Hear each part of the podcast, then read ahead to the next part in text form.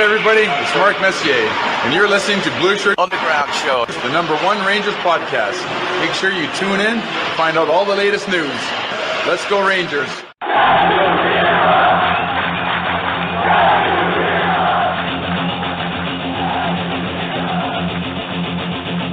Blue Shirt Underground, motherfucker!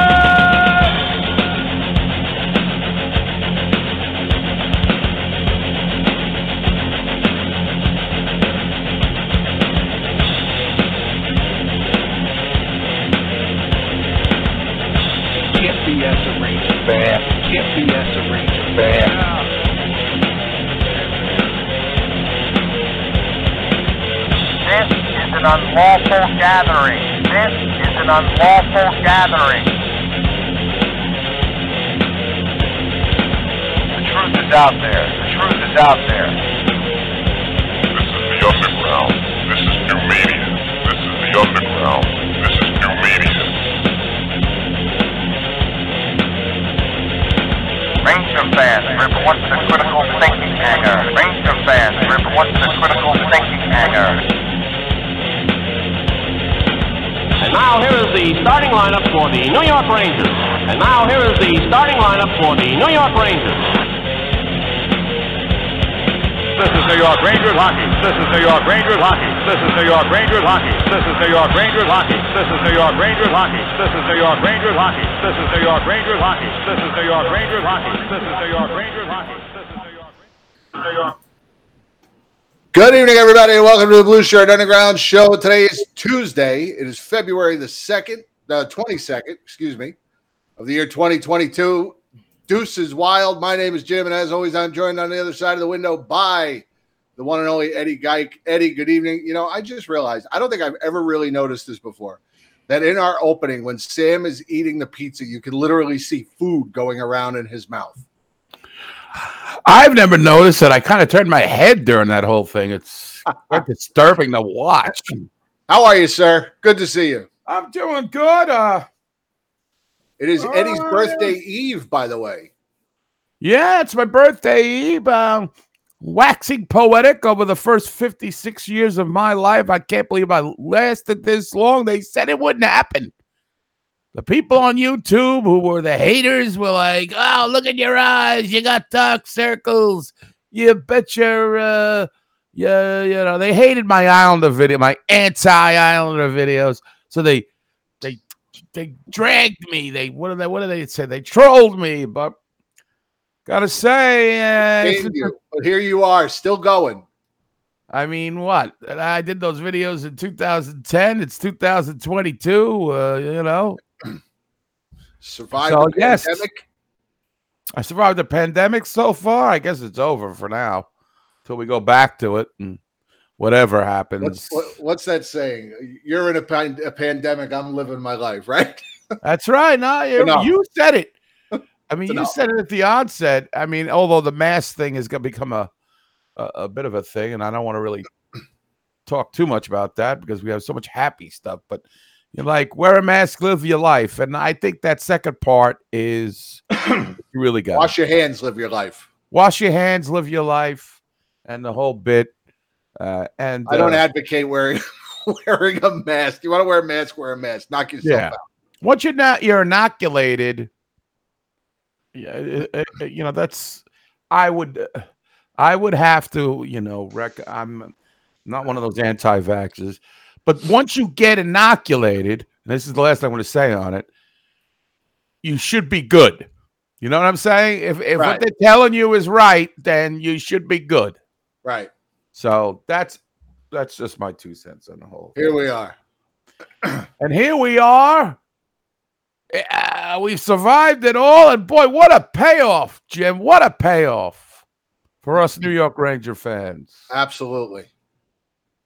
We are living the high life these days. I'm telling you, once they more or less fannies in the seats back at the Garden, the Rangers are ready to roll. They've been rolling, rolling, rolling. What are you doing upstairs with all that rolling? Don't you know we're big pants people? That's the Kevin Meaney bit. Oh, he's rolling up there. What are you doing up there? Smoking What's the matter with you? That's not right. Right. He was a genius. You're up there smoking the wacky tobacco. I know it. That's not right. That's not right. So he's our Hello Frisco guy. Hello Frisco. No, Hello Frisco is Rip Taylor. Oh, Hello Frisco. Okay, Rip Taylor, another genius. Yeah, that's Rip Taylor. Hello Frisco. But they were very similar. Very similar comedians. If you go back and watch, just goofy, stupid, but somehow just made you laugh. Right. Both very talented. Yes. So, Hello Frisco. Where did you get that clip from? That clip, I don't know, but it is on YouTube. I don't know if that's where I got it, or I mean, I've had that for years now, but it is on YouTube. Just a clip of Hello Frisco, and it never fails to make me laugh. Hello Frisco, it always makes me laugh. So, where do we leave off with our Titanic Rangers? Well, we've had two games since we last left Detroit and Ottawa. The Detroit game and the Ottawa game. Okay, well, what do you want to do? Sometimes may be good, sometimes may be shit. Well, then once again, our Rangers, I don't know what it is with the bad starts. Let's get outshot 10-2. Two shots in the first period, I believe, in that game. It was not good. Right. Slow starts. I mean, what do you think? Any reasoning? Is it just the rust? I thought it was funny that they mentioned at the onset of the game the other night against Ottawa that the Rangers had a players-only meeting to discuss giving all these goals coming in the first 4 minutes. Mm-hmm. And against Ottawa, they gave up a goal in the first 5 minutes. So did the meeting help? Do we have to have another meeting and get to 6 minutes? And then we have another meeting, we get to 7? I believe that you really can't control that through a team meeting. I mean, the Rangers do not give up a lot of goals. So if it happens in the first period, it's a little bit disheartening, but the Rangers are defensively solid as far as the goals against category, whether it's a combination of the defense and the lights out goaltending that they have. They don't give much. So if they get 2 or 3 goals, they're probably going to win the game. But it was, again, that would be a little bit disheartening if they had a team meeting and they're like, rah, rah, rah, let's do it. And, boom, Tim Stützle puts it behind your goaltender or whoever. They just said, hey, we got to stop giving up these goals in the first 4 minutes. Yeah. And they did. I mean, hey, it's still they find ways to win, and I don't want this trend to continue when it really matters, because goals really come hard, they come hard to come by once things tighten up around playoff time. Oh, I'm talking playoffs. Yes, well, I am. The thing that worries me is that their inability to score 5-on-5 and play power play chances seem very to be limited. Shrinking already, very limited game by game. And playoffs, they don't come as much. Like I said, it seems like they're already only getting now 1 or 2 power play opportunities a game. They're still, they're still converting, but yeah. But you want your team to get like 4 or 5 good shots in the playoffs. You know what I'm saying? Right. I mean, you want 4 or 5 opportunities in a game, not 1 or 2. Yeah, I think, right now I think they're relying on their power play, and I just don't think you can do that once you get to the playoffs. Playoffs. I agree. Do you think their lack of playoff opportunities comes from maybe a lack of the grind or the offensive zone time? Well, yeah, I don't think they've been as good. I don't think the third and fourth lines have been as good as we've seen. look, I don't want to sit here for an hour and just, be Debbie Downer and, piss all over what they've accomplished. But, there are some things that need to get better if they want to be successful in the playoffs. I don't think that's, I'm not saying anything that nobody else is thinking. They need to get better. Yeah, it's great when you beat Ottawa and but you're going to face teams better than Ottawa in a 7-game series, and they're going to have to find more ways to score. They're going to have to grind a little better. And Mario Morgado said this the other night, and I know he was joking, but I got the tone of his joke.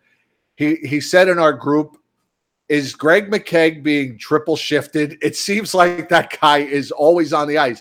And he's not. You go look at the stats, and he's really not. But it just seems like he's out there an awful lot. And, I mean, come on. We don't have – do we really not have a – I mean, can't we give – Morgan Barron's barely getting a sniff. I don't understand. I've been hearing about this kid for 3 years, and he's just not getting much of a sniff with this coach. I just think that the third and fourth line need to get play a little better. I'm a little worried about Kreider's been kind of into a little bit of a lull, and it's not even one of those not scoring lulls. It's one of those where is he lulls, Right. But look, overall, big picture, they're in third place, 2 games at hand on the Penguins, which we'll talk about in a few minutes. So. There's not a lot to complain about. There's still a month and a half of season left. Get this figured out. Get Kaapo Kakko back. Pray that this kid could score a couple of two. It's over. It's over. You're calling it? No, I'm just calling it. The injury is going to be longer than a month. Time of death? I'm not calling it. Well, I think it'll be good to get him back and get guys back into the roles they're accustomed to. A little bit, get Dryden Hunt off the second, third line, get Barclay Goodrow off the first and second line. It's nothing against Barclay Goodrow, but he's not the most gifted winger in the world. Well, you brought up the first thing was with Kreider. I mean, do you think Kreider is going to get 50 goals, or is the shine come off his magical? Well, I mean. Look, when he hit, they've what, 32 games left. Still not out of the realm of possibility if he gets on a roll again, if he gets going. 2 weeks ago, he was as hot as any Ranger winger we have ever seen in our lifetime. Yeah. So why not? He could still do it. I at least want to see him get. I definitely want to see him get 40. Right. So. And the coach has his favorites. The coach. Gallant really likes if they went. I have to say, out of all the Ranger coaches, and this is a compliment to Mr. Gallant, that he really sees the game as I think a fan sees it. That who played well, who didn't play well, his assessment of the game is very basic. It's a no nonsense. So it's none of that. We got a lot of looks out there at this and that and all the crap we were fed with, like, all the media speak. It just says we didn't play good for the first half of the game. Then right. We got better, and we need to be playing at the whole game. That's it. Who doesn't know the players' names? Hey, she's going Shesky. I don't know if that's a real, I don't know, whatever. The goalies, a lot of people in the past, I think coaches and maybe some fans, would be very delicate with Shesterkin playing on a Sunday afternoon game, right? Maybe putting Georgiev in there. But he feels they had enough rest there for those 2 weeks or whatever we were off. He's playing to win. He plays to win every game. And that comes to maybe some of the younger players not playing in the forwards. He feels like Greg McKegg and Dryden Hunt, although I certainly think they could improve on that. But Greg McKegg has been solid this year. Do I want to see him, all the time? No. but he likes the fourth line. Dryden Hunt is like, reminds me of Jesper Fast and the way where he can go from any line. He can go any line. He's in the coach's favor. And it may sacrifice maybe Morgan Barron some playing time, some guys younger guys we'd like to see. But they're winning. Keep the same guys. I mean, I don't have to approve of every guy. I don't want to play lineup manager. I'll take the W's over me being right. Or, you know. So I think kudos to the guy. He's playing to win. Although, I think a lot of Ranger fans, when they saw the return of Patrick Nemeth against Ottawa, were a little bit miffed. Because a little bit. I was just glad. I was just glad that him being in the lineup didn't mean Schneider came out of the lineup. Yes, yes. I want Schneider in the lineup every night. Right. I don't. You know, he deserves to be there. He looks good. Looks really good. Really poised. And as much as the Nemeth detractors are out there, the Nemeth haters, as they say, like you were a Lundkvist hater. Remember they branded you that, and Sean McCaff that. They're all, you know, just because the reality check, they couldn't take the reality check that the King had lost it and maybe it held on for maybe 2 more years here in New York where he wasn't needed. And whatever, that's all in the past. You know, we criticize while he makes king-size dough. Yeah. I mean, now he's gone. We can bury that, so to speak. His legacy we'll be the only ones that remembered the last 3 year or horror show. And not a horror show, but he was not good. He was mediocre last couple of years. But I don't want to sit here and bash Henrik Lundqvist because, good times right. With him, although he never attained the cup, but that's more about the Rangers having the guns in front of them. Now, we've got Igor Shesterkin, who, Jim, you posted this in the group. This guy is skyrocketing in wins per game started. I mean, this is like Hall of Fame. How dare I say Hall of Fame statistics. It's a pretty impressive company that he's up there with. Dryden was on that list. Bunny LaRocque. Come on, Bunny LaRocque. The backup goalie. Hey, still an impressive. I know, but it's an impressive amount of games to get to you know 50 wins. And even Dryden, Bob Froese. Yeah, I mean, Bob Froese is on that. Bob Froese, same amount of games. With the Flyers? The Flyers. Right. Pete Peters with the Flyers.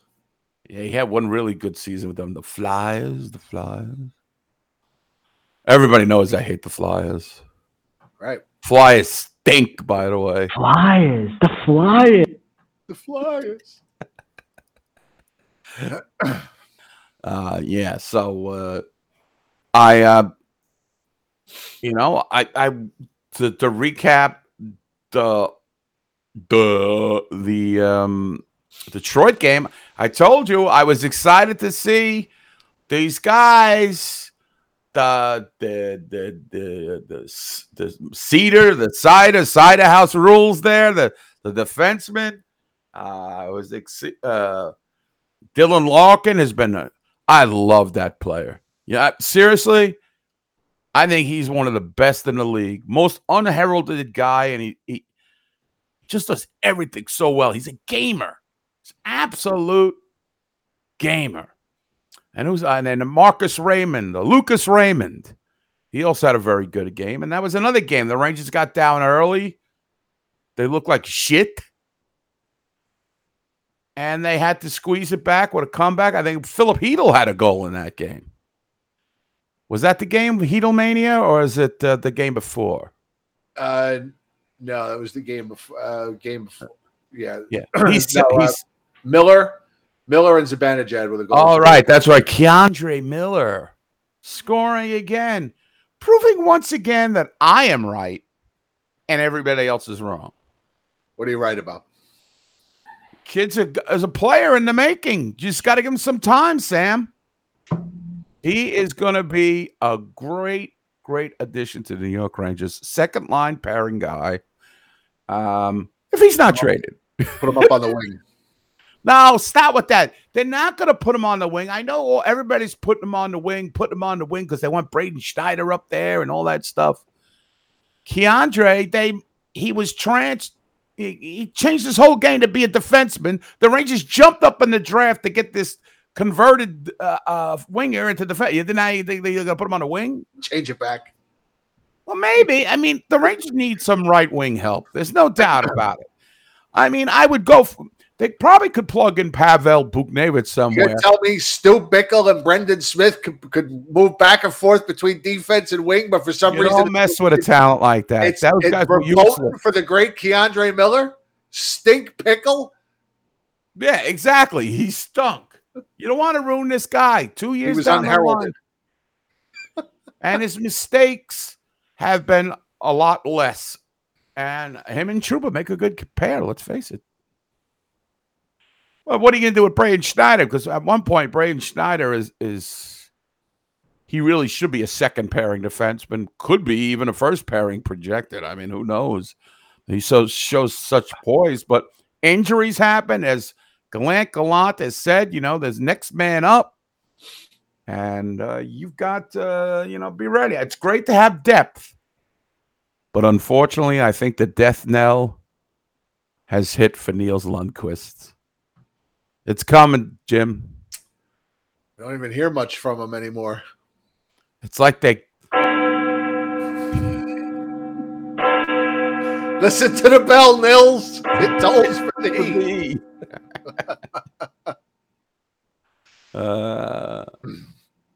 I'm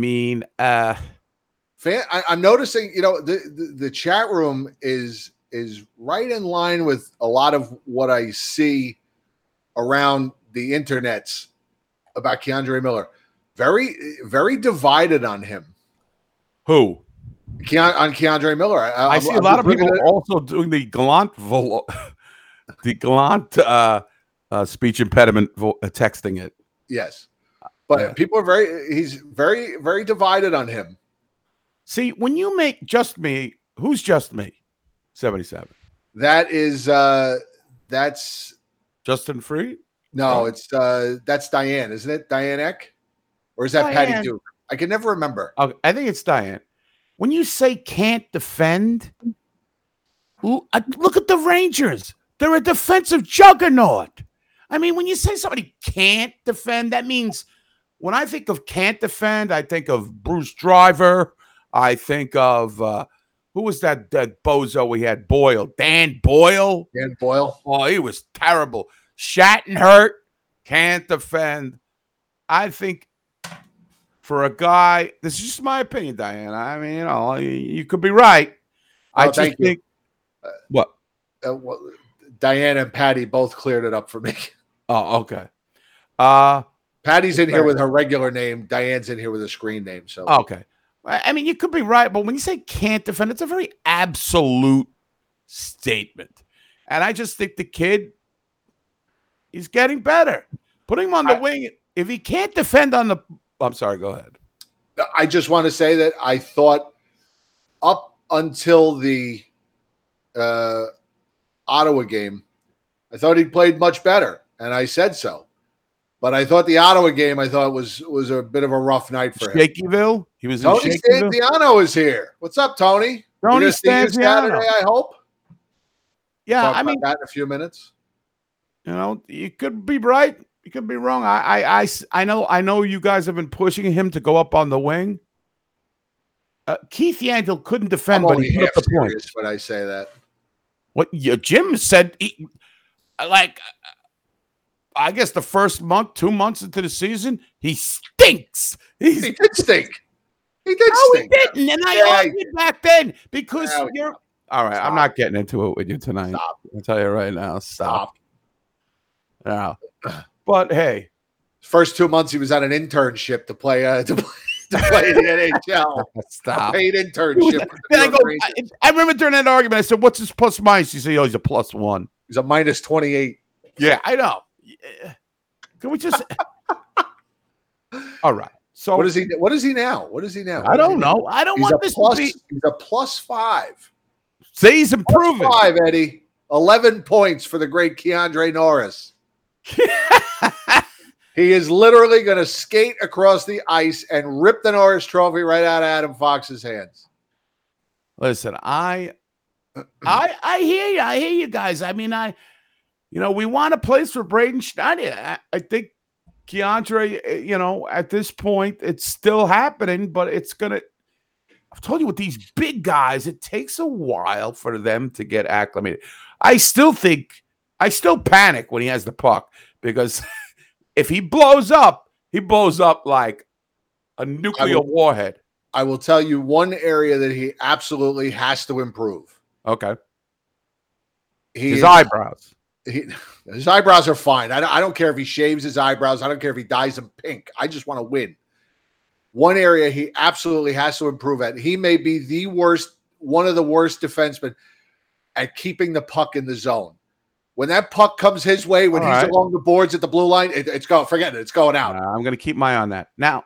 And I said to Jen the other night, I said the Rangers might have the best in the league at keeping the puck in the zone, and the worst in the league at keeping. I'll keep my eye on that. Adam Fox is great at it. Oh yeah, the best I ever saw was Leach. And Adam Fox is very good at it. He is. Now, Rob Robson, I don't go with this 6 foot. Why does he have to fight? Trouba is laying people out all the time. They have no problem. Trouba is the physical guy on that team. Why does everybody who's tall have to be a fighter? Has the fan base come around yet on Jacob Trouba? Yeah. You guys wanted him out. He stinks. Oh, overpaid. Not me.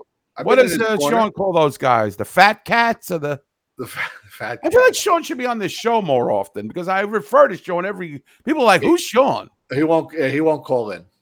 Ah, okay. He prefers to let his writing do his speaking. He's the new Mark Stahl. First of all, Mario, you spelled Stahl wrong.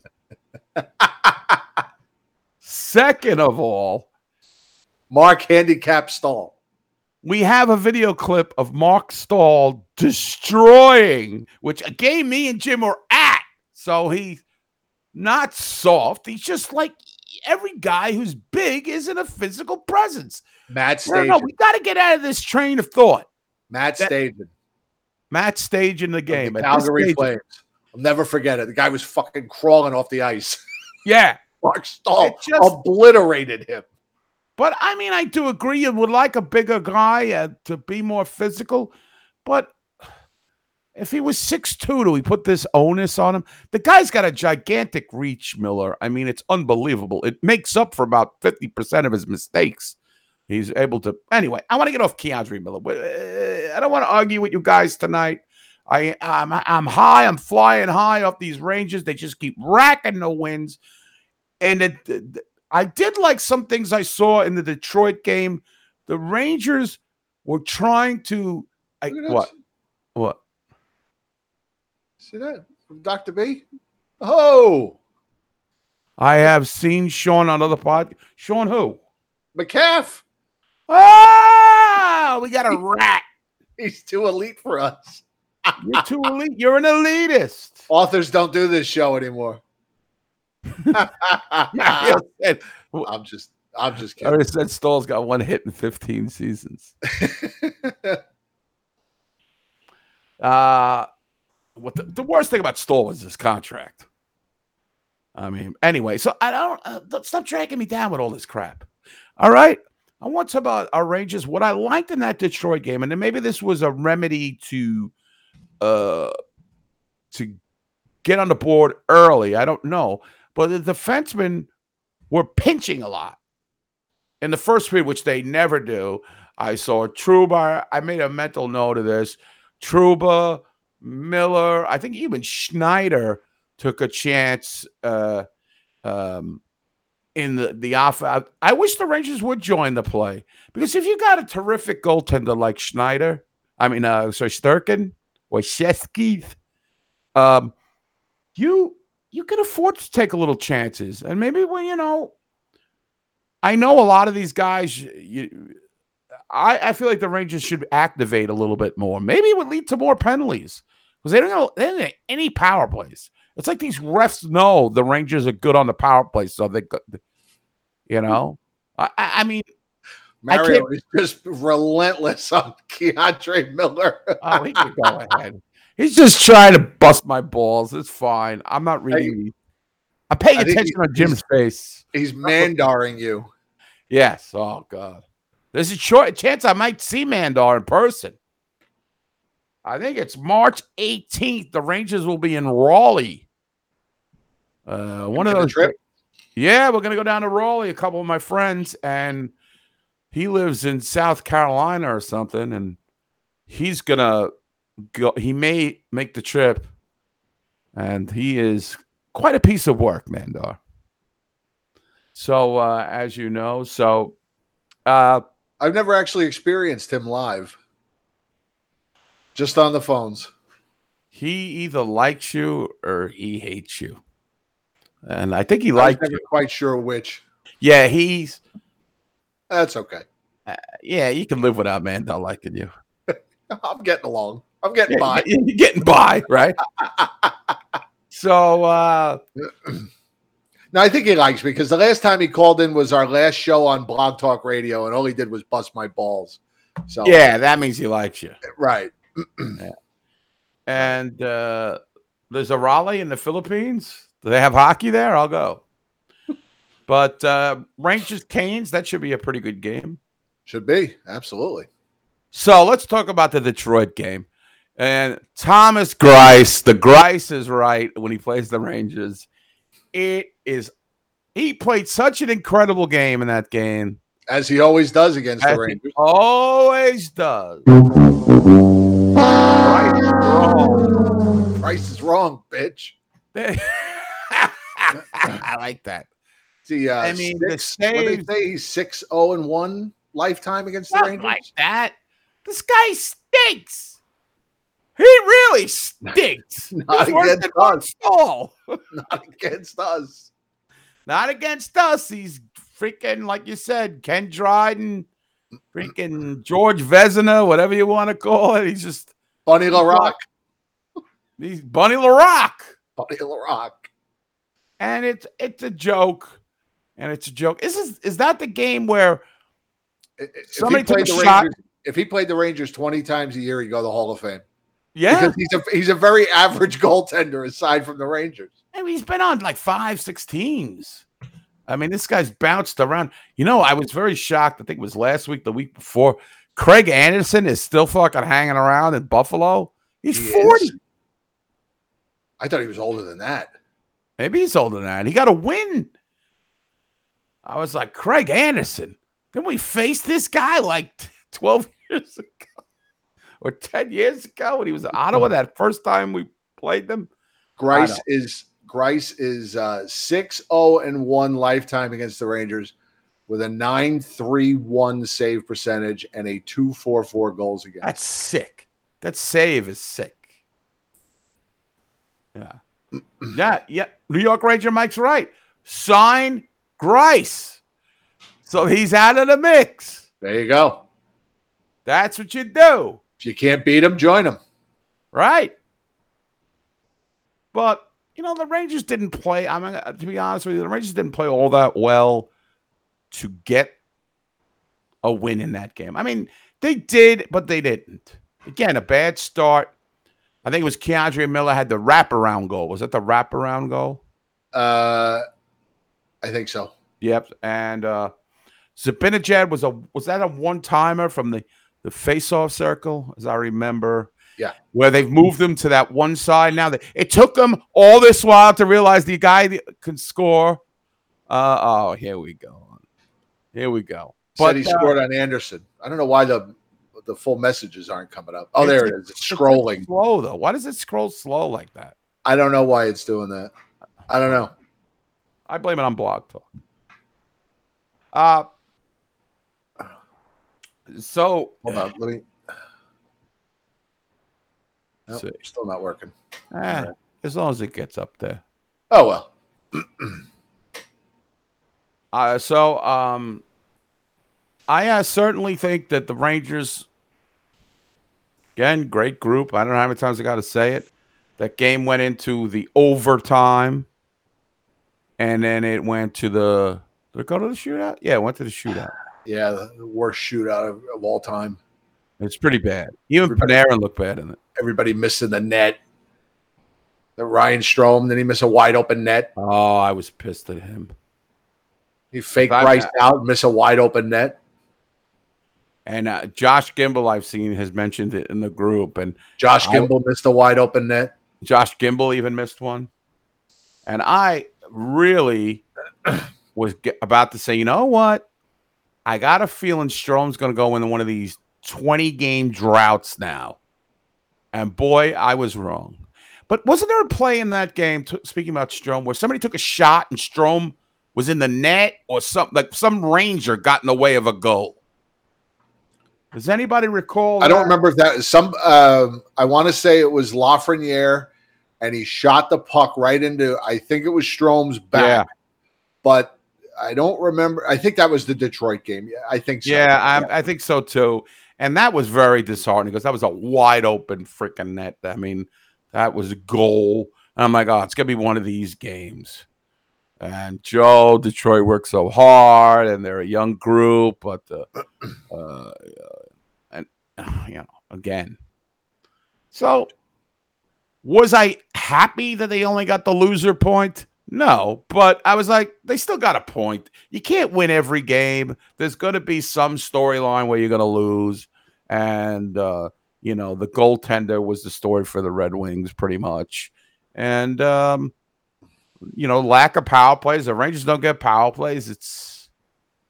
It's a hard, again, going back to what Jim's point was, 5-on-5. Got to be better. But defensively, and even the coach talked about it. He says these guys like Hedl and Hunt and Horseface McKegg, Donkey Ass Face McKegg, and all these guys, although they're not putting the biscuit in the basket, as they say, but they are very defensively conscious, and they're not giving up a lot of goals. My retort would be to that is that you can't have Shesterkin bailing you out every game. Right. We need to score goals.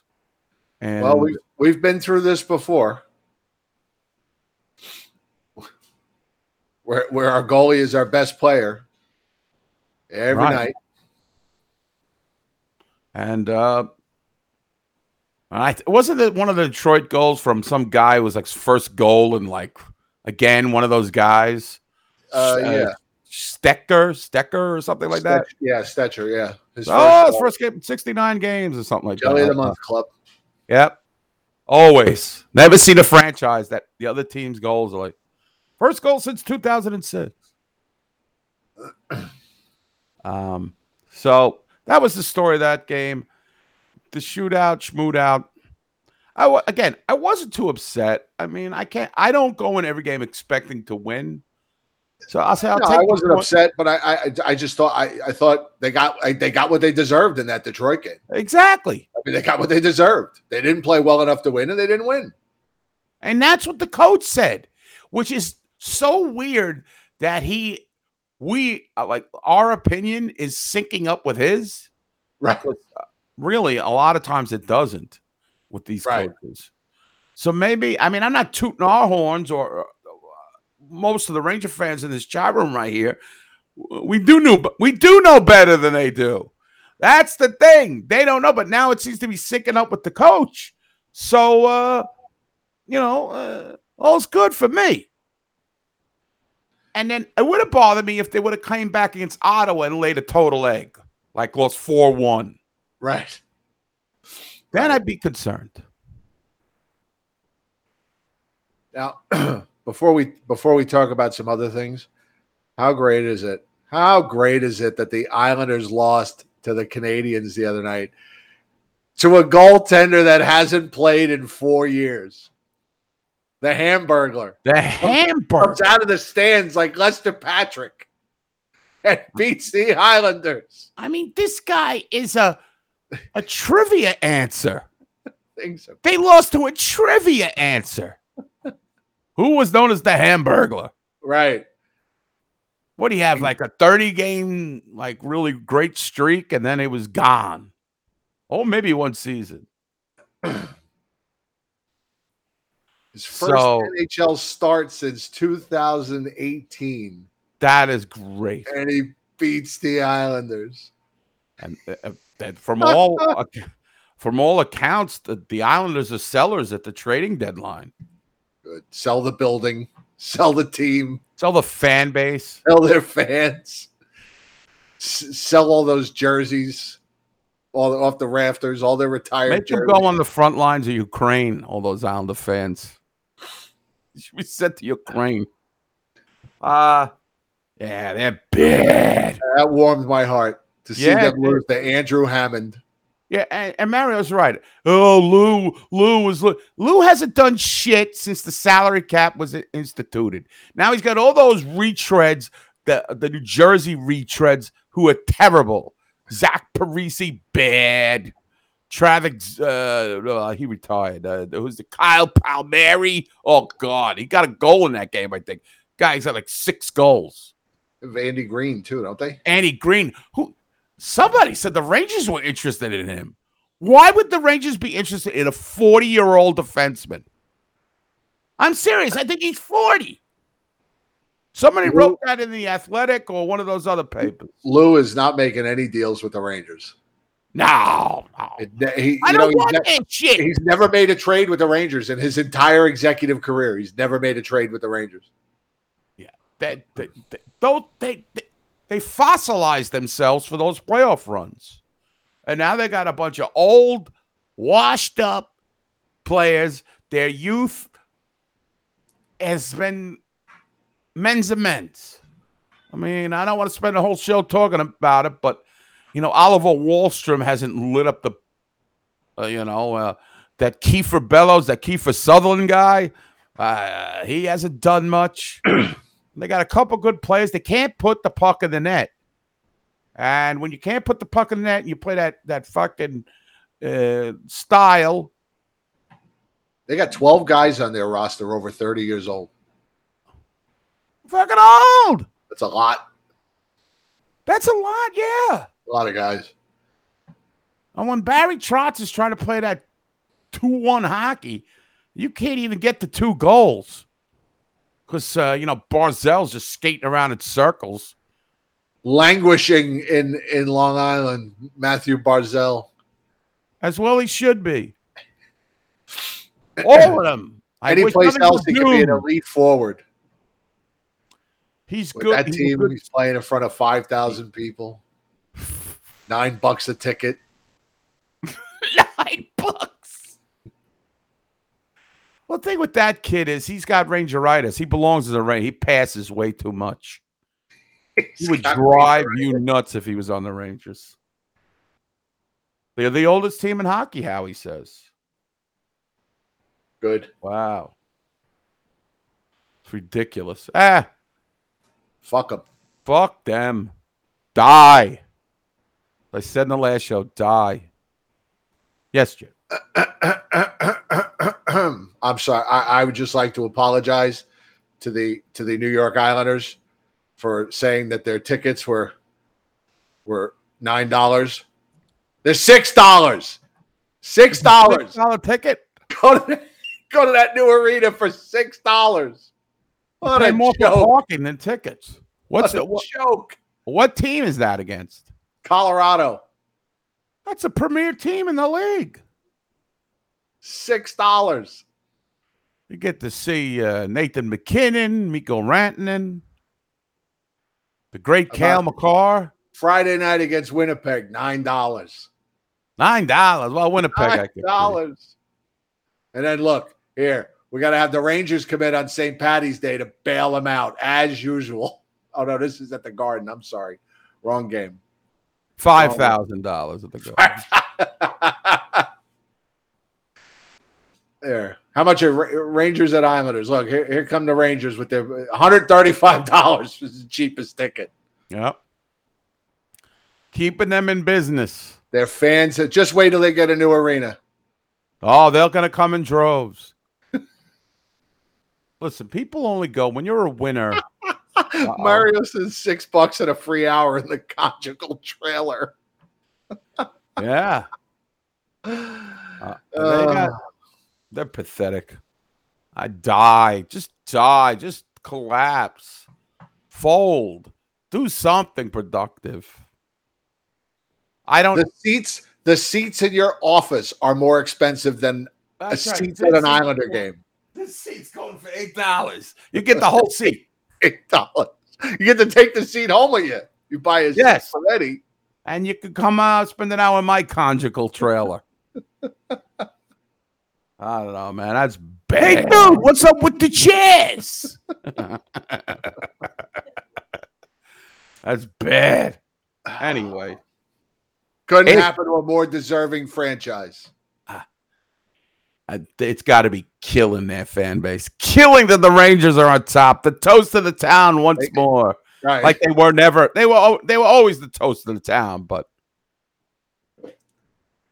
now it's. They could fold that team and I would unzip my pants on their trailers as they move that crap out of that arena. It's so, Line up the entire Blue Shirt Underground for a group piss.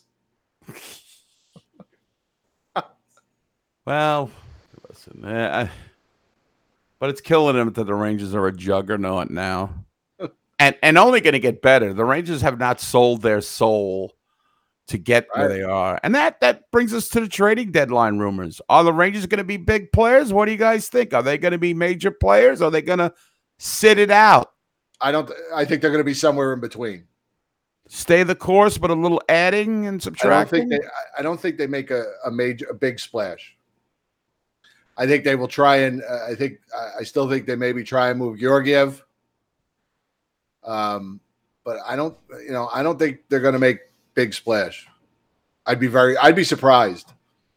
I think for the most part they like their roster. I don't think they want to trade any main pieces, and the guys that they're going to make available, you're not going to get much for.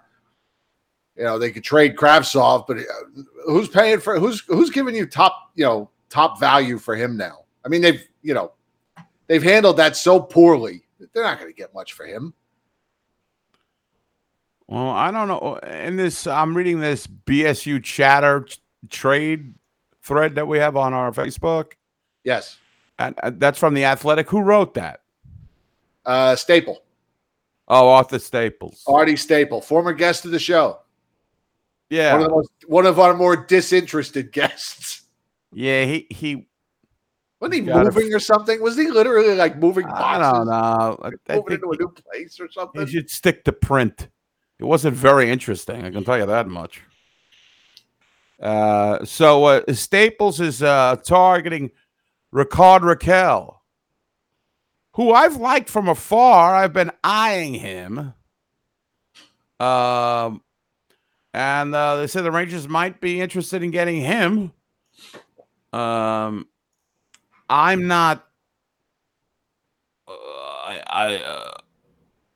I'm not like, we got to get this guy. I mean, he would definitely help us on the wing. He's gotten 30 goals in the past. Apparently has a connection with Zibanejad at some point. At one time, he's a Swede, isn't he? I think he's Swedish. He is indeed Swedish. Oh, so right now it looks like scorer, but that was a long time ago. Yeah. It says he was 5 years ago. He was on a pace for 23 this year, but the Rangers really need help on the wing. He's a rental. So something could be worked out, but you don't really want I don't know. I don't want them trading a lot of draft picks, even though I'm sick of the draft picks. But they've got a lot of good young guys coming up, the Rangers. But this Staples saying it won't cost them a first rounder and Nils Lundkvist.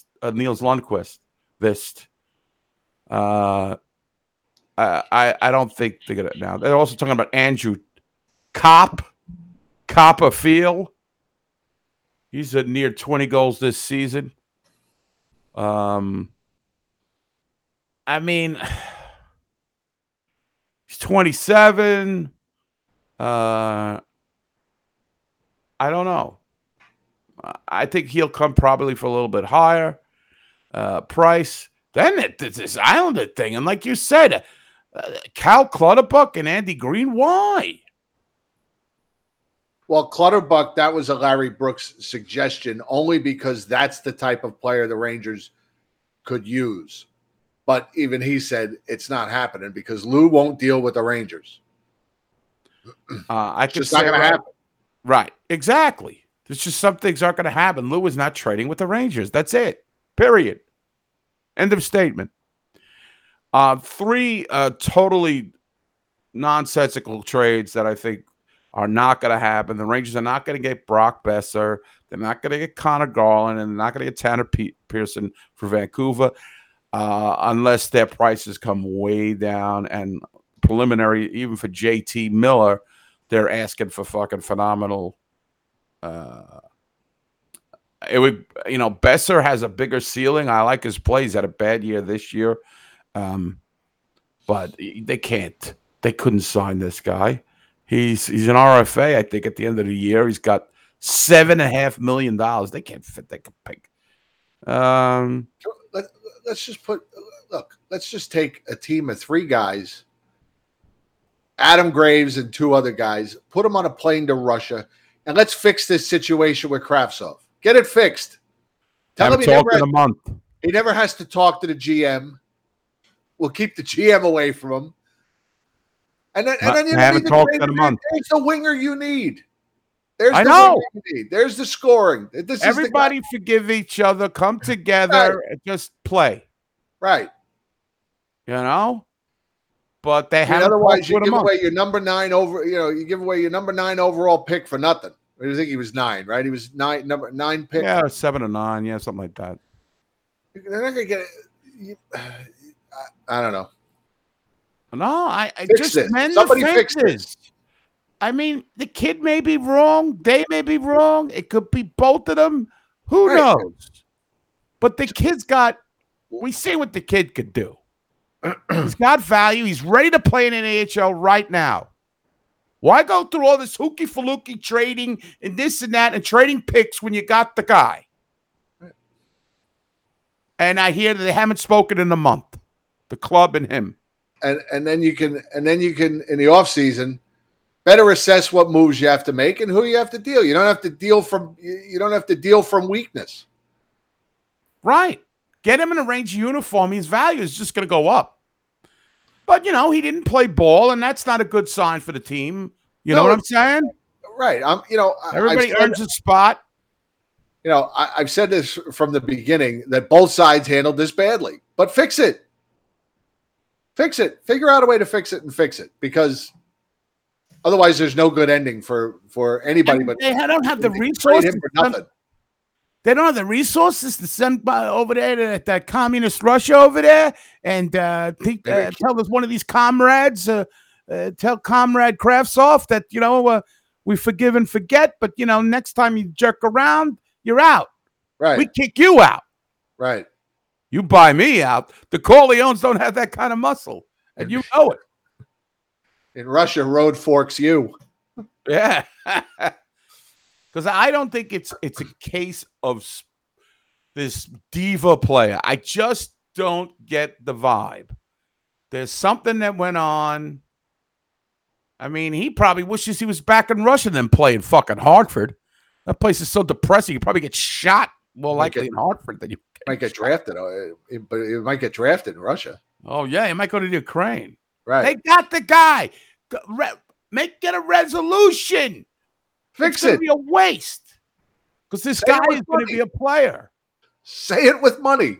Say it with money.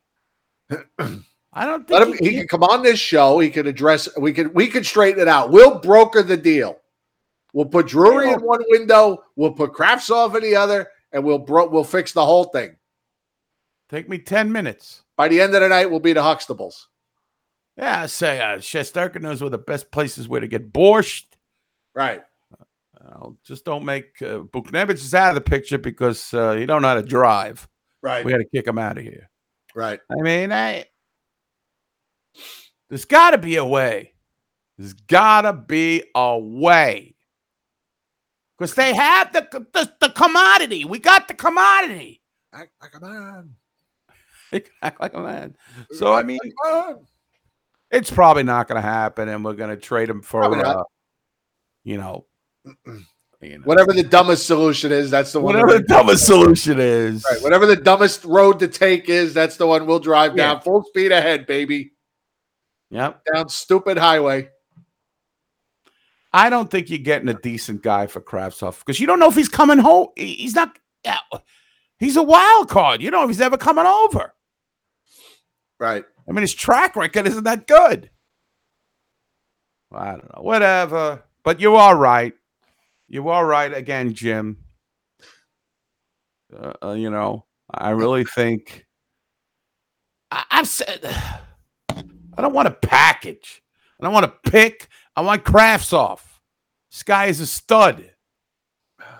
He's the only guy I've seen them that they said was going to be a stud, and when he played, I was, wow, this guy is good. I didn't say he was great, but usually when these guys come over, it's like the Kaapo Kakko. Well, Elias Anderson is on the block, by the way, Mario. Horrible. Horrible. That draft is going to be awful. It's not going to go down as a good draft in the first round. I want Hedl gone. I've seen enough. Thank God some other things have fallen their way because otherwise, this stockpiling of first-round picks. The forwards suck. It's been a disaster. You can't draft a forward. It's been a disaster. Hopefully. I mean, thank God Fox fell into their lap and they got Panarin and Kreider's, but, kept going. And Zibanejad has worked out. A guy they got kind of, at the very, very early stages of this kind of rebuilding on the fly thing. And then before they really went into a full rebuild, because these first-round picks have been – it just hasn't gone well yet. No. We're still waiting for Lafreniere every night. We're still waiting for Kakko. I still see good stuff from him. I still see it. He doesn't put the puck in the net ultimately. And I was looking at his stats in juniors. He was more of an assist guy. Yeah. Or a goal scorer, which I never really realized. Yeah, he was more of a playmaker. He shows no signs of that, but he shows a little glimpses of goal scoring, which is weird. Rob Robson also raised a great point. You think with the sanctions Putin is going to in place, he's going to let Russians come to America? Biden's going to fix all of it. Don't worry about it. What? Somebody wake that guy up. I know you're being facetious. Right. We've got Franklin Dopey Roosevelt in the White House. I'm sure he's going to fix everything. Franklin, he was a godsend. Don't you ever make fun of Franklin Delano Roosevelt. No, I would never make fun of Franklin. Okay. I'm a big Roosevelt guy. Okay, good. Even Teddy Roosevelt I liked a lot. Both of them were very good. Absolutely. All right. Anyway. So, I could see the Rangers trading Kravtsov and Nils Lundkvist to Pittsburgh for Teddy Bluger or something like that. So I want to keep him out of trades. I don't think his value is that high. So, I mean, I don't want to give him away. I'm sorry. I'm in a fantasy land, ladies and gentlemen, where Kravtsov comes in, like in the movies. And he says to the opposing goal, "I will break you." And he comes in and scores on a breakaway. Right. All right. So we talked about that. I was talking about trades. And like Jim said, and I totally agree with him, Lou Lamoriello is not, and that goes the same thing for the Flyers. I cannot see them moving the Rangers getting Claude Giroux. Russ Cohen was on this program and said no way it was happening, but what the hell does he know? He's only written like 6 books. And I don't want anybody who spent a 5, 6, 7, 10-year career hating the Rangers all of a sudden putting on our jersey. I just think that's a very hard transition to make. all of a sudden, you know, tonight you're a Flyer, tomorrow you're a Ranger. I mean, you know, look what Espo went through. I mean, you know, these guys, there is a hatred that develops, you know what I mean? Like Tavares saying he would never play for the Rangers. He hates them. Yes. You know, I mean, it's – but also the hate is real. All right, Jim. Like, I mean, as a fan, do you feel like there are certain players – what's going on? Oh, they're going off on on Jingra again. Oh, she's taking a beating on this show. Don't you feel these other – and not so much with Ryan Strome, but our hated rivals, they have a kind of taint on them. You know what I'm saying? From a fan's perspective, I don't want no stinking flyer guy on my team that spent, like you said, like a decade we have rooted against and hoped injury or you know, lifetime paralysis against. Yeah, I mean, there haven't been a lot of guys that have played for a rival that came over and kind of won our hearts. Oh. And kind of won our – really, the first one and only one off the top of my head that comes to mind is Daniel Carcillo. Right. You know, as a guy who played for one of our most hated rivals, and I'm talking Flyers, Islanders, and Devils, and came over and we really took to the guy. Carcillo is one of the few. Certainly never happened with Holik or Gomez or Bruce Driver. You know, Rob DeMaio. And it didn't happen with Lindros because he wasn't around long enough. Diane raises a good point. Do you think there are Rangers in the I know Bob Froese, yeah. But like, do you think there are any players who have really gotten into the rivalry between the Rangers and Islanders and really hate the Islanders? I would be willing to bet that D'Angelo did when he was here. Definitely. Lemieux when he was here, and I'll bet you Trouba does. Trouba's a hit. You know he's a guy that gets it. You know what I mean? Right, because he's a big, strong Canadian boy. He doesn't forget. Right. I think Igor Shesterkin cares one way or the other about the Islanders? Probably not. You know, I don't know. Maybe he does. I don't know. Kreider, I don't know. Do I get the feeling that he hates one team more than the other? No, not really. Not really. Zibanejad? No, not really. Panarin? No, not really. All right, Glenn. Yeah. Well, I'm not talking about – yeah, I mean, he played well for the Rangers, but I'm talking about guys that like really kind of, you know, Ranger fans took to it. Yeah, Glenn Healy would be – it's a lot easier when you win a cup.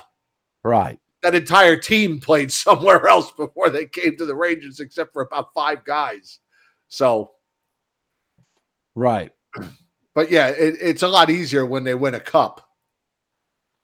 Yeah. If Claude Giroux got traded to the Rangers tomorrow and they won a cup in June, you'd see Giroux jerseys at the Garden in October. Exactly, and they'd be part of the alumni, the alumni for the rest of his career. He'd be showing up at everything like Glenn Anderson. He'd be shooting the T-shirt pattern with Greshner and Kotze. Did I misspeak by saying that Trouba is from Michigan? He's American-born? Isn't that Canada? Basically, but pretty close. Yeah. I mean, if I dropped you in the middle of Michigan, would you know you're in Michigan and not Canada? They all kind of still talk the same. But, yeah, so we certainly... he looks like a big, strong Canadian kid. Yeah, yeah. North American. He ain't no freaking Euro. In Michigan, I mean, that's a big hockey program with a lot of big rivalries. So he gets that hate. I mean... It's fine. Yeah, that's fine. Canada, Michigan, same thing. Michigan is Canada's mitten. That's right. It looks like a mitten. Right. All right. So, now. Ready to change topics a little bit? Yeah. Eddie, can you believe we are just 4 days away I can't wait. The viewing party is 4 days away. Saturday, February 26th, afternoon, the Rangers are taking on the Penguins. This is a big, big game, folks. They are just first time they met. Position. First time they met this season. First meeting of the season. Will we see Georgiev in goal on Saturday? Ooh. Because I believe the Rangers are playing back-to-back Saturday and Sunday, I think. We could see Georgiev. We have typically got a lot of backup goaltenders. But even when we have the backup goaltenders, the Blue Shirt Underground is 16-6 lifetime. Wow. Yeah, we have good luck at these shows, these parties. So we would love to see you guys come out Saturday afternoon. It's going to be a lot of fun. We've got stuff to give away, do some raffles, McHale's Pub, 8th and 51st Street in New York City. It's going to be epic. And just a reminder for you guys. Oh, not again. What? All right. I thought you were going to go with the vaccine thing. No. They know. This is a reminder. It looks like a video reminder here. Just a reminder of what our viewing parties are capable of. I want you to watch this video, and you will literally see Costa in the corner on a bar stool. Oh, wait a minute. Hold on. You know what? His baby stool? Hang on. I got to do it again. Hang on. See, I forgot to click the button to share the audio. You can literally see Costa on a bar stool watching this because he had given up. Ladies and gentlemen, here's what the Rangers are capable of when the Blue Shirt Underground gets together. Coming up on the Rangers. I think Lemieux is going to get it. Big shot. And it goes through. Georgiev. He got some of it on the delayed penalty. Montreal scores. It's 4-0. Good rush by Brady Jay. Leaves it for Panarin. Across. Score! Filipino off a beautiful pass. Heatlemania, baby. See, we can do anything. That's true. Flies down the far wing, passes to Buchnevich. Here comes Buchnevich with a move. Buchnevich scores. Now at this point, it's 4-2, and there's a little bit of life in the bar. There's just a little bit. We're starting to come off the mat a little bit at this point. Buchnevich with a beauty. It's now 4-2. Armia trying to play it. Hegel, nice pass to Trouba. Now to Fox. They score. Yeah. Brendan Lemieux. It's a power play goal! In a span of 3 minutes and 18 seconds, the Rangers have scored 3 goals to get back into this game. It's now 4-3. Domi, next feed and score! Lekanen with his second of the game!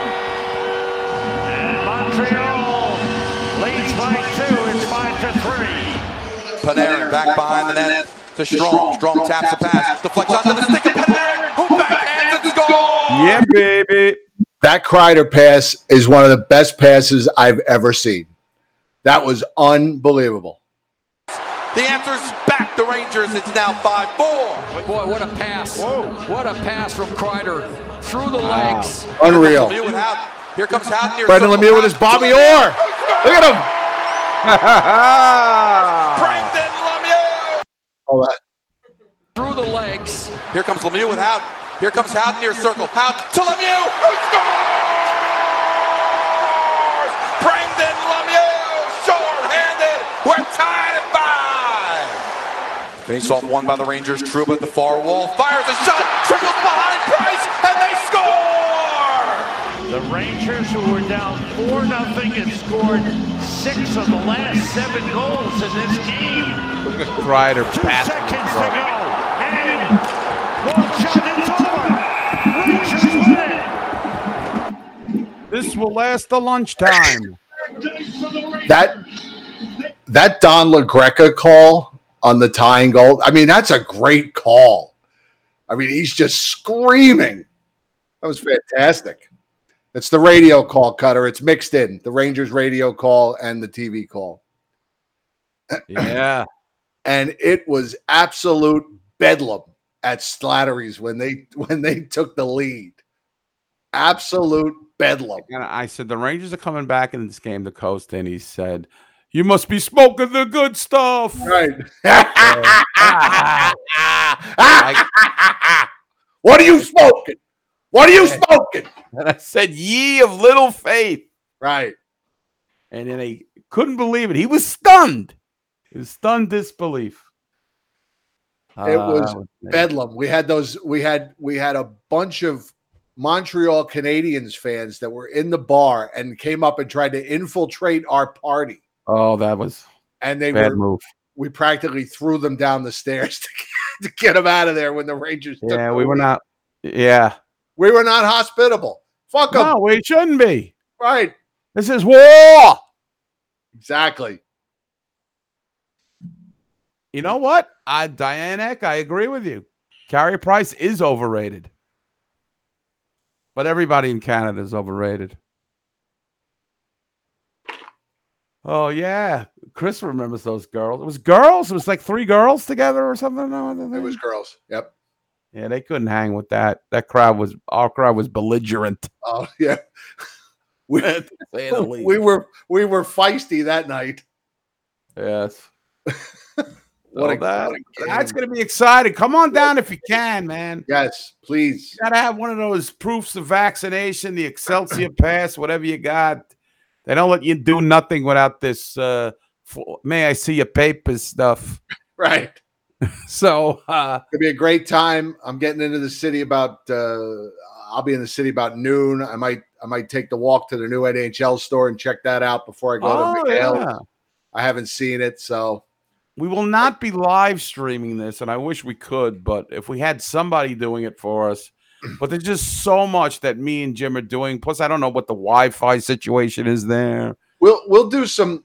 We'll jump on in the Facebook group and do a little live stuff here. And I was live looking, maybe. Yeah, I mean nothing pronounced. It's very hard. We've tried it. We've tried it quite a few times.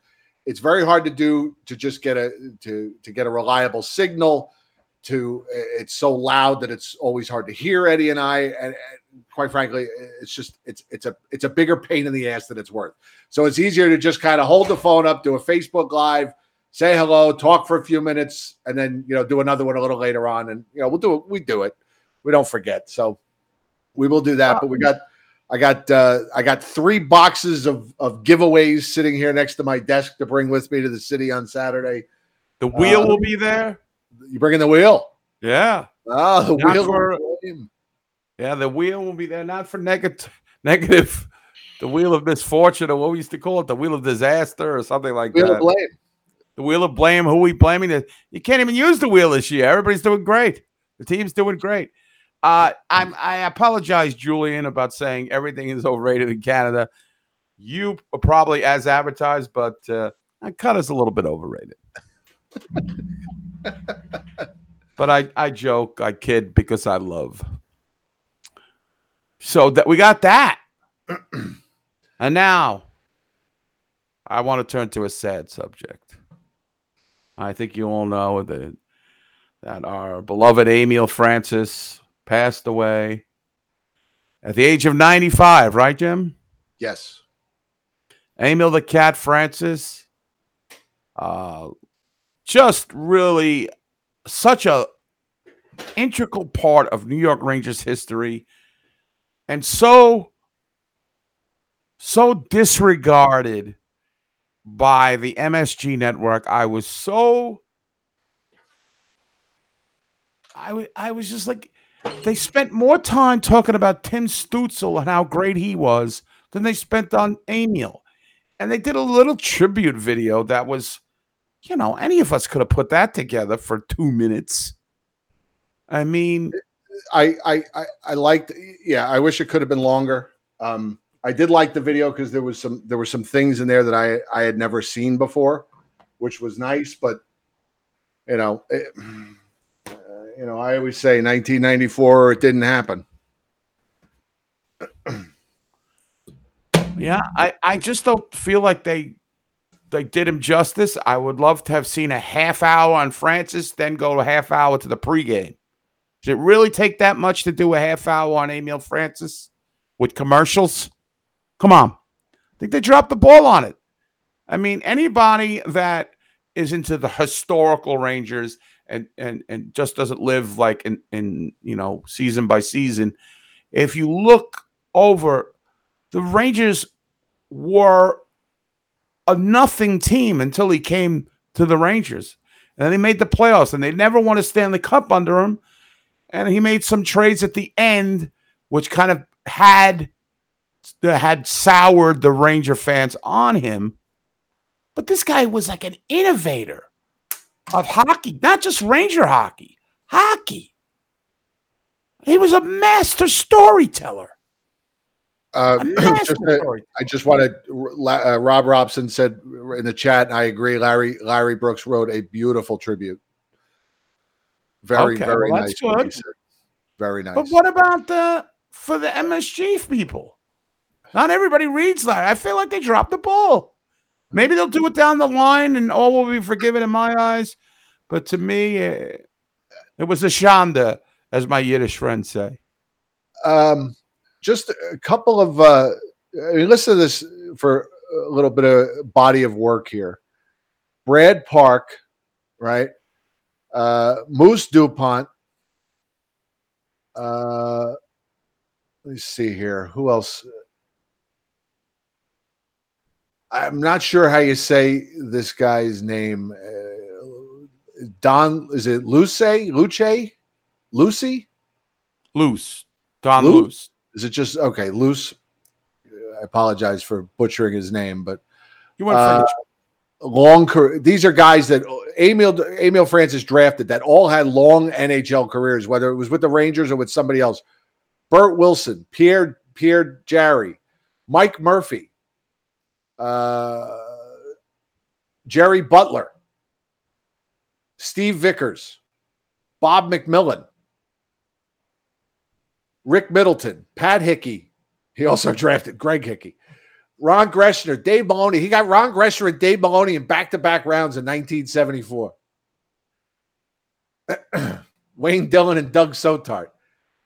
And, you know, we are going to – I went back and on the Blog Talk Radio and found the dates of the shows that we had Emile Francis on, and I didn't even realize – I mean, I knew he was on 3 times, but I didn't realize that amounted to 7 hours that he spent talking to us, Eddie. And he did most of the talking, which was fine by us. Yeah, we could listen to him all night long. And you know, you talk about the trades that he made, and I'm pretty sure he said very early in our first conversation with him, "I made those trades because we weren't winning. I had to do something, and I'd do it again if I had to." He was unapologetic about it. He was. He was certain that was the right move.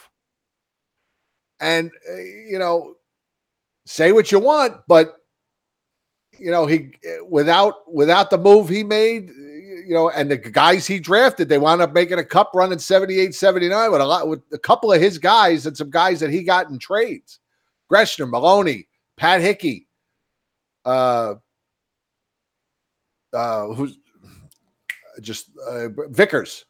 you know. Vickers. They were Emile's guys.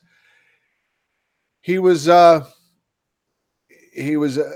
it's not a term I use often, but he was a lovely man. He really was.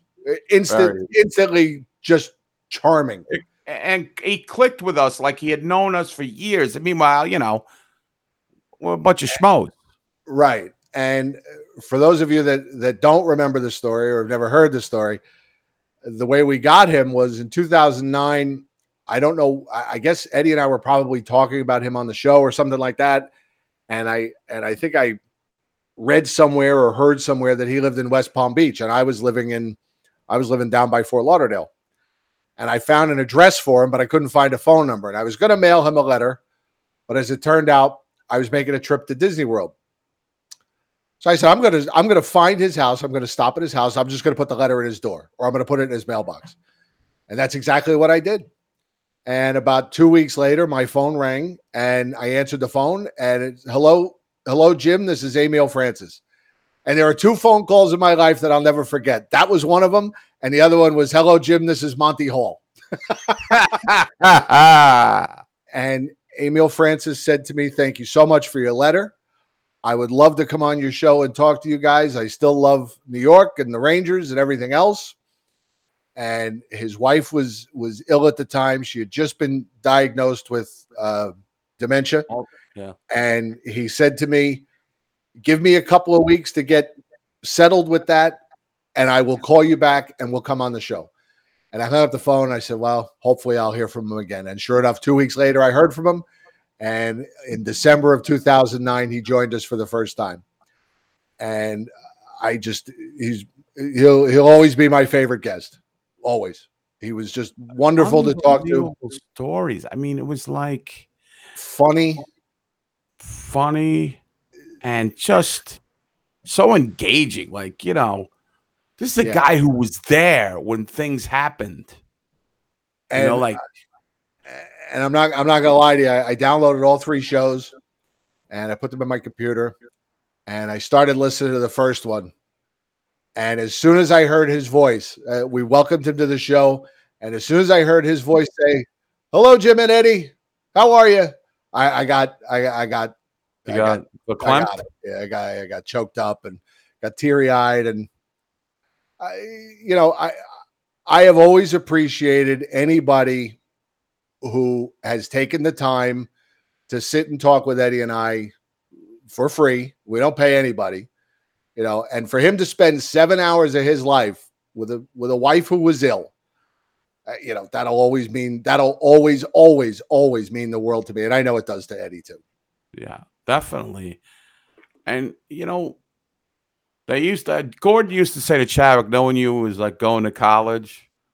Or right. Chadwick would say that about Gordon. No, I don't know. One of them. I forgot who said it. And that's what I felt like. I was in a classroom and this guy was telling me like stories about players I just know from reading a book or like he's talking to teams. He's talking to people that they name divisions after. You know what I'm saying? Like, right. You know, and the only thing I ever disagreed with him, and this was not anything we talked about on the show, he still maintained that that team that the Rangers lost to the Bruins in the Cup was better than the 94 team that won the actual Cup. And I'm like, I'm sorry, Emile, you got to get the job done. But that's what I said. He defended his players to the end. Right. And, you know, listen. I can't wait. I think we're gonna do a special. We're gonna do an Emile special. We're gonna do it right. Yeah, we're still trying to figure out exactly what to do. We kind of I don't know if we're gonna put them up on YouTube, and Eddie and I'll come on like this and just kind of intro each one. I don't exactly know how we're gonna do it yet, but we're gonna figure something out. We didn't want to just say here they are because I don't know. I felt like he deserved better than that. So. But yeah, I listened to like maybe the first half hour of the first show he did with us, and he told that great Fred Shero story about Fred Shero losing his car. And they're driving around town looking for the car. Couldn't find him way out of a. He told me he said that Gene Carr couldn't find himself. He couldn't find his way out of a phone booth or something like that. Yeah. So he told us a great story about Fred Shero. He told a story about playing the Blackhawks and flipping, giving their GM the finger right on the ice. I mean, he was just so funny. And he talks about paying bounties to the players on the bus and yeah. And I remember I talked about Steve Durbano, and he goes, "Oh, I remember Durbano." Oh, I can't do his accent. I remember Durbano. He was he liked to smoke the funny stuff. Right. Funny stuff. Who calls marijuana the funny stuff? It's like a 95-year-old man. Yeah, I guess, right? Well, you know, Mario does raise some good points. Maybe I didn't take that into consideration, but I still think you have to deliver. I'm sorry. Regardless if they had Bobby Orr, that 94, we could have a discussion. We could break it down one night. You know, was that 72 Ranger team better than the 94 team? A healthy Ratelle, right? Probably, you know, I mean, how much difference does a healthy Ratelle make? I mean, Ratelle broke his ankle, right? Right. With a month, 2 months left in the season, it was completely, I mean, he came back, but he was hobbled, right? Right. So, I mean, it's who might argue with Emile Francis, right? I don't know. Right. That's true. But you know, when he made that statement, it was around right after the Rangers won the Cup, and I guess maybe I was just so giddy, like, hey, get out of here, old man. Mark Messier is a god. Nobody's better than him. We're going to win 5 cups. Yeah, exactly. We're going to win 5 cups with this team. What are you talking about, Emile? So, so we will bring those shows to you in the next couple of weeks. And I know you're really, if you didn't listen to him the first time around, you're really going to enjoy him. He was Ranger royalty, as we called him. And he's got great stories. And as somebody who loves, speaking for myself, I mean, I love history. I love hockey history, baseball history, football history. I love it all. And to just sit there and just listen to somebody who saw it all. I mean, he saw it all. Like Eddie said, he knew guys that had divisions named. Yeah, guys, you just feel like them all. Now we joke around the Alfie Pikes and all that. It's like, oh well, you know, they had this guy on Sudbury. His name was Alfie Pike, and you know, whatever. It would be some story of like, wow, I've heard that name. Oh wait, they may name this trophy after that guy, right? And he was a straight shooter, but he was always a gentleman. He didn't curse. He didn't use any foul language. You know, which he was also a hell of a baseball player and managed baseball for a long time, right? And then I kind of see. You have to understand, I was not there. There are some older fans here in the chat room. I don't remember the Emile Francis era. I joined basically the Jean-Guy Talbot, John Ferguson. That's my first baptism by fire to the rooting for the Rangers. Right. The you know, my first memories of the Rangers are the pajama jerseys. Right. You know. So I missed all that. I just know there's a severe disdain for Emile because the trades he made as he went out. And that's what we had to ask him because, you know, we want to ask the hard questions. Right. You know, I mean, how many times do you think he's been I mean, I'm sure he's been asked that internally, but, you know, the Ranger broadcast never brought it up.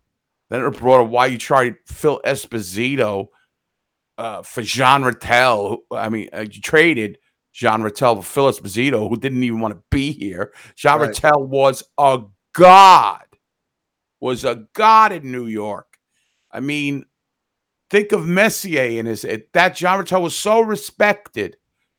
He was a gentleman, and Rod Gilbert was not Rod Gilbert. Why did I go to Rod Gilbert?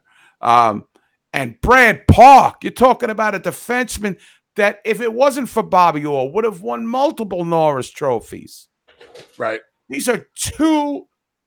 I mean, they both are Hall of Famers, and they traded for Carroll that day, who was a defenseman, but he wasn't Brad Park. Brad Park was he was phenomenal, Brad Park. I remember Brad Park, even at the end of his career, was better than half the defensemen in the league. And Jean Ratelle, all these guys, and then the big one that everybody talks about is when Rick Middleton was traded. Now, that was an Emile deal, wasn't it? I think. Yeah, he said he traded Middleton because he was partying, the nightlife. Yeah, he was hanging out with Derek Sanderson, and they traded Rick Middleton, who is not in the Hall of Fame, but certainly could be, or is right on the bubble of. How is he not in the Hall of Fame? I don't know. There's a lot of ex-players that push for him. 1,000 points? I mean, 450 goals, 400 and I'm looking at his numbers. 402 goals, 448 goals, 540 assists.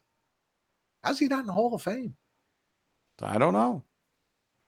Start a campaign. Let's start a campaign. Get Rick. 12-year career. And it's funny. He was a good playoff performer. What was his playoff stats? 100 points in 111 games. 100 points in 114 playoff games. It's fantastic. Yeah. George Van Horn, his favorite player, Derek Sanderson. He loved the nightlife. Let's put it that way. He liked to boogie. He liked, on the, and he liked the booger sugar. Yeah, he liked it all. He was a wild card, that guy.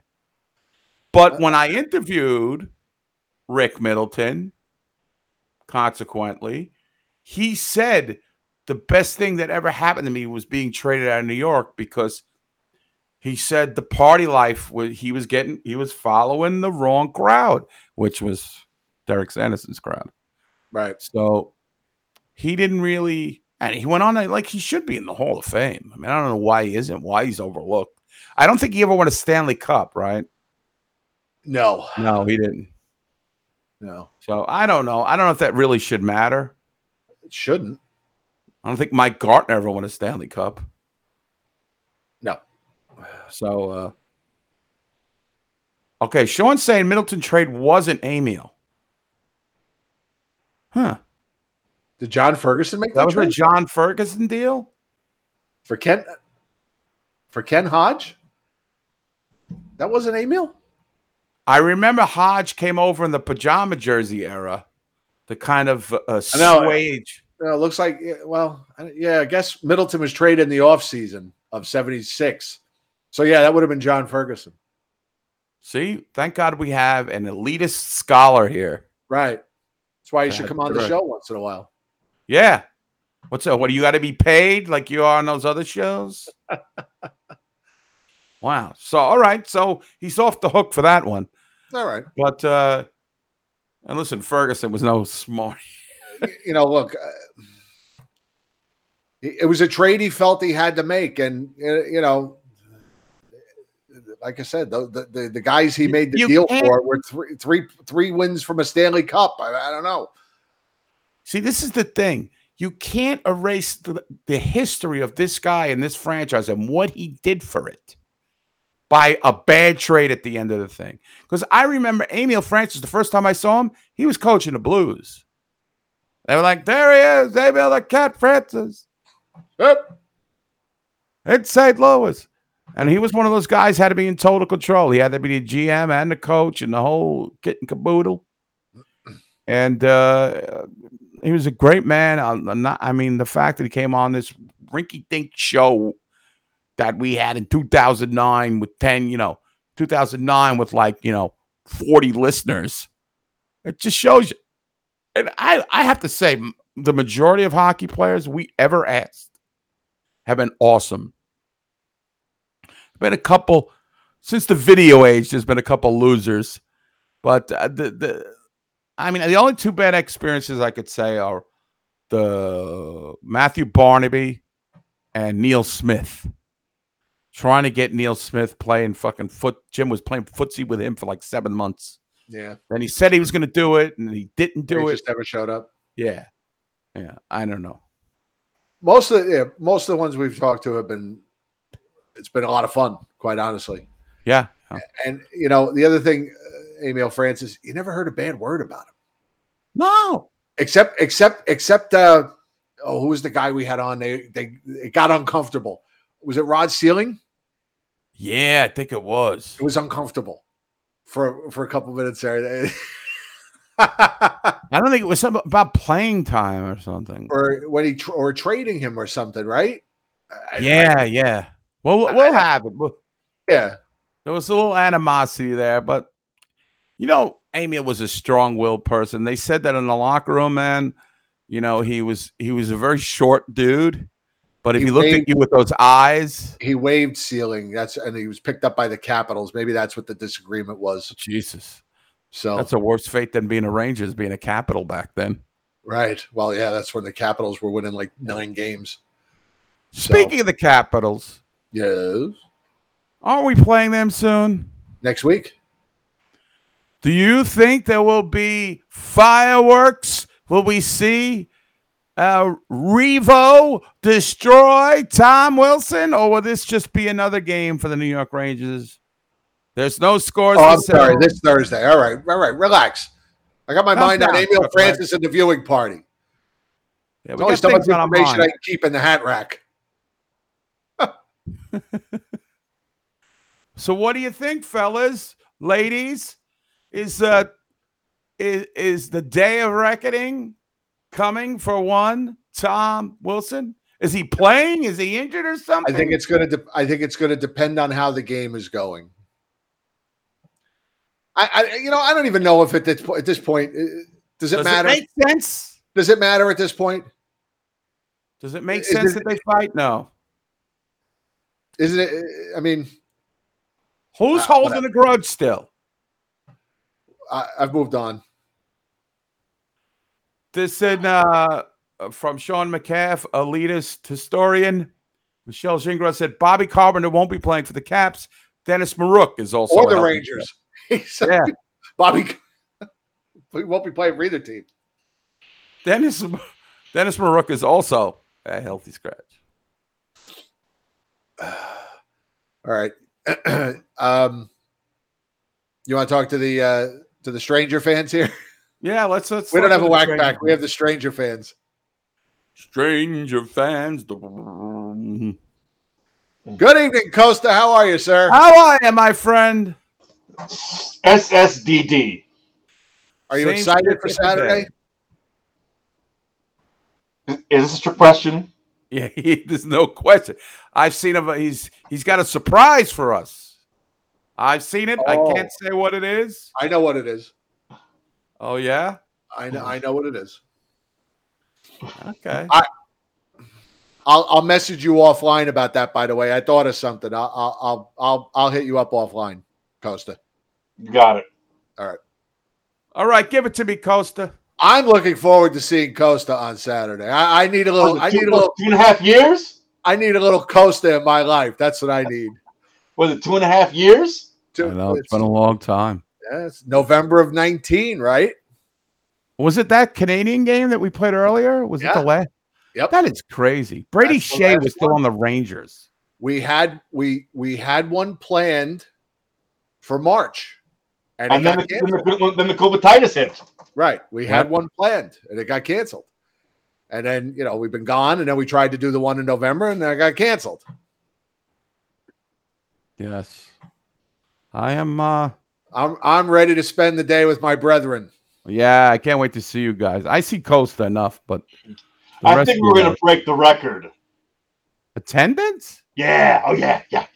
I hope so, man. I hope so. I'd love to give the good folks at McHale's. I'd love to give them, some big day, some business. So we got a new. What is the record? Like 50? I think we had one at Slattery's, and I couldn't tell you what game it was. Where I thought we got close to 60 people, and I loved it, but. I'm happy with the regular season. If we are at least 35, I'm thrilled because I know that if we hit 35 people, I know we make it worthwhile for the bar because that winds up probably being it's a $2,000 day for them, if not more. Some of these drinkers, I will be stunned if we don't get 50. I will be absolutely stunned. I don't want to. I'm going to be conservative. I just don't want to be disappointed. But if I see 50, I'm going to be ear to ear smiles. I'll tell you that much. You smile. I mean, it's who's coming from all over the place. That's right. That's what I'm saying. They're coming from Pennsylvania. They're coming from Virginia. They're coming from Ohio. I mean, the entire Northeast is gathering in New York City for this, Eddie. Yeah. I mean, this is the biggest draw. I mean, this is going to be are we Instagramming this is like Babe Ruth's funeral. I mean, is there going to be a ticker tape parade beforehand? The BSU is back. The red carpet. The Canyon of Heroes. Yeah, I'm very excited. I can't wait to see all you guys. I love all of you. I mean, we've been friends, like all of us. Like you said, how many years? 10 years? 12 years? 12 years? Yeah, 12. We are. I mean, it's good to catch up with everybody. 12 and a half. It's over 12 years now. Right? I mean, it's. I think I met Eddie first. What I say last week, this is our 23rd. I think you did, Costa. Me and Russ met Eddie first before I met Jim. Yeah, I met me and Russ Cohen and Adam Rader did a thing in the in Hell's Kitchen or the Village. I don't know where it was. Yeah, and then that's where I met Eddie for the first time. Yeah, and then I met Jim at the first viewing party in Jersey. Right. In Jersey, yeah, in Jersey at the Point and Still. I never forget that. Seems like a different lifetime. So long ago. We've had two different names since then. Yeah. So it's going to be fun, and I hope everybody comes down. We have a great. Are we doing the Instagram and all this stuff? Are you tweeting this out? Because I'm bad at that. It's everywhere. Oh, I love it. So maybe Coach is right. Maybe over 50. We'll see. We'll see. I hope so. I mean, there's no reason why people are not going to come. Yeah, I'll make sure the Stanzianos and that group and the – what Dan Ketter say, Jim? He is expected to appear. He kind of just shows up. Right. So – see, there we are on Instagram. Oh, look at you. You're so good with this stuff. I've been gramming this out for a month. Dude. Tweet, I may have to put you in charge of promotions for my band, and I'll pay you. Snapchat. I can't. I can't do the Snapchat. But all right, we're on TikTok. We should be. Oh, we should get a blue shirt underground TikTok. Oh, TikTok. We got old dance. Well, I will say, I'm gonna reveal. There's gonna be a reveal here. I don't have it set up, but we're picking it up tomorrow. There will be a cardboard cutout. Whoa! You could stick your face in it, I think. Oh, wow. So we're getting a Fugazi diamond for Saturday. Yeah, it's a cubic zirconia.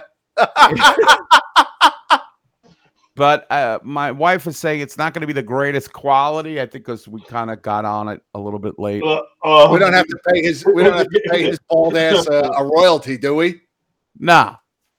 Is it going to be? Is it going to be in one piece before the day is over? Yeah, that's what I'm saying. He is going to mount the cardboard cutout. Well, the thing is, my biggest fear is carrying this thing through the city. Cutter's going through the city. I should have put like a little camera on a cutter cam. Hey, live GoPro as Cutter goes as Flat Cutsy goes through the streets of New York. Oh, brother! You know, hashtag Flat Cutsy. I know what you call it. Nick Adams may be there. He's looking for dart people to play. I'm sure there'll be darts available if you want to throw it at it. You can do whatever you want with this thing. I'd rather. Oh, yeah, you gotta get dogs. That'd be a fucking trip. He really likes throwing darts and Cutter. I have darts to the magnet one, so that can work. I'm telling you, I'm worried Coast is gonna fuck this thing. No, he'll fuck it up. I think he'll break it in half. You don't dislike Cutter, though.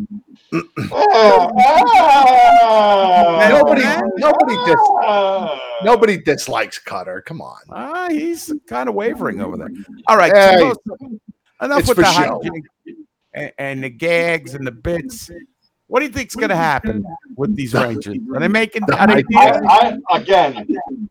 think they're not going to stay. They're not going to stay put. I don't think so. I think a small deal here, a small deal there. I mean this. I mean, I'm hearing the guy from Vegas is going to be Jack Eichel. Okay. Well, from Vegas. I've heard it. Riley Smith, I think his name is. Oh, Riley Smith. Yeah, I think I have heard a little bit about that. I think that's the silver tuna for this team. The silver tuna. Yeah. We need a silver tuna. Man, the silver tuna. Because I think that's it. That's the best we're gonna get. That's the best we're gonna get. So you think it's like a mid-level guy, kind of not anything fancy. No, because Vancouver wants the fucking King's ransom. Right? Fuck them. Yeah, fuck them. Fuck them. I don't want to help them out. They're from Canada. I'm on an anti-Canadian team. Let them stay in cap hell. Fuck them. Yeah. Screw them. Yeah. There is this. You win the silver tuna. Silver tuna. That's Riley Smith. A close-up picture of Riley Smith there. The Vegas Golden Knights. Hey, let me tell you something. At least the Islanders don't play in a high school gym. If you know what I'm talking about. Nah. Oh, you mean the Coyotes? Yeah, that's a disgrace. That's an absolute fucking disgrace. I would be embarrassed. The five fans they have left, I'd be embarrassed. It's just why they won't. And then they're going to build another fucking arena. Daddy. Can you believe that? They're going to build another fucking arena. All they have to do, at least when they were in downtown Phoenix, they were drawing. Because it was free fucking Phoenix. Yeah, they had a lot of... obstructive view seats, but they were drawing in Phoenix. I don't understand why they can't take that building and do what they did, like they did in fucking Seattle with the old key, you know? Mm-hmm. Right. Because if they go back to, I guarantee you, win, lose or draw, they go back to Phoenix, they're gonna draw. The team will draw, no problem. I don't know about that. They'll draw more than they're drawing now. I'll tell you that much. Well, Jim has lived in Arizona. He knows the climate at that place. Right? What? The new arena is still going to be in the boondocks. Jim, you know more about this than I do? Tempe or something like that? The belief has always been that the East Valley is where the majority of their fan base is. So yeah, okay. I'm just telling you what the belief is. Look, I used to live there. I'm just telling you what their belief is. I'm not saying it's right or wrong. It's a fucking disaster. Why are you getting all little hot over there, Costa? Jim's just telling you what's going on. Because this team has been a disaster. It's a failed experiment. Should move. 20, yeah, it's exactly. Year failed experiment. And it's a failed experiment. Bettman's not going to move that team because he doesn't want to admit another failure like he did in fucking Atlanta. He needs to retire. There's no other league that operate this way. There's none. No other league would operate this way. Yeah. And you watch what's it called? It's coming in a few years. I guarantee you. There's gonna be another fucking lockout in a couple of years, I guarantee you. Oh, stop at the lockout. This bullshit. This fucking bullshit. This just in, the Coyotes are moving to Dayton, Ohio. It can't be worse. A natural rival for the Coats. They could be the Pants. Well, the Coats and the Pants. The Coats and the Pants. Coats there you pants. Go. I like that. That's very good. All right, Costa, we got to move along. We will see you Saturday, my friend. Yep. Can't wait, brother. And until then, bye, guys. Ciao. All right. We're getting near the end here, Connor, so what's up? Howdy, guys. I was just going back and forth with Matt, and we're going to do a couple rounds of darts on the cutter cutout, so let's hope it's a big one. We don't want – well, hold on. Before people start defacing this thing, before you start throwing darts at it, before Costa drills a hole and bangs it, can we we want everybody to take pictures, and we have to show it off. It's a showpiece. This is the closest that bozo is ever going to get to a viewing party, unless we all get in a caravan to Kitchener for one. Well, I was just thinking. #flat cutsy. Flat cutsie. Now I was just thinking they have those videos about people like wearing some bizarro thing and walking through New York City. You guys should walk through like Times Square down Broadway with the cutter cut out and see how people react with it. You know, what would be really funny is to put them in the back of a convertible, just hanging out, just drive real slow down Broadway. With Cutsy in the back of a put a hand like he's waving. A one man parade. With the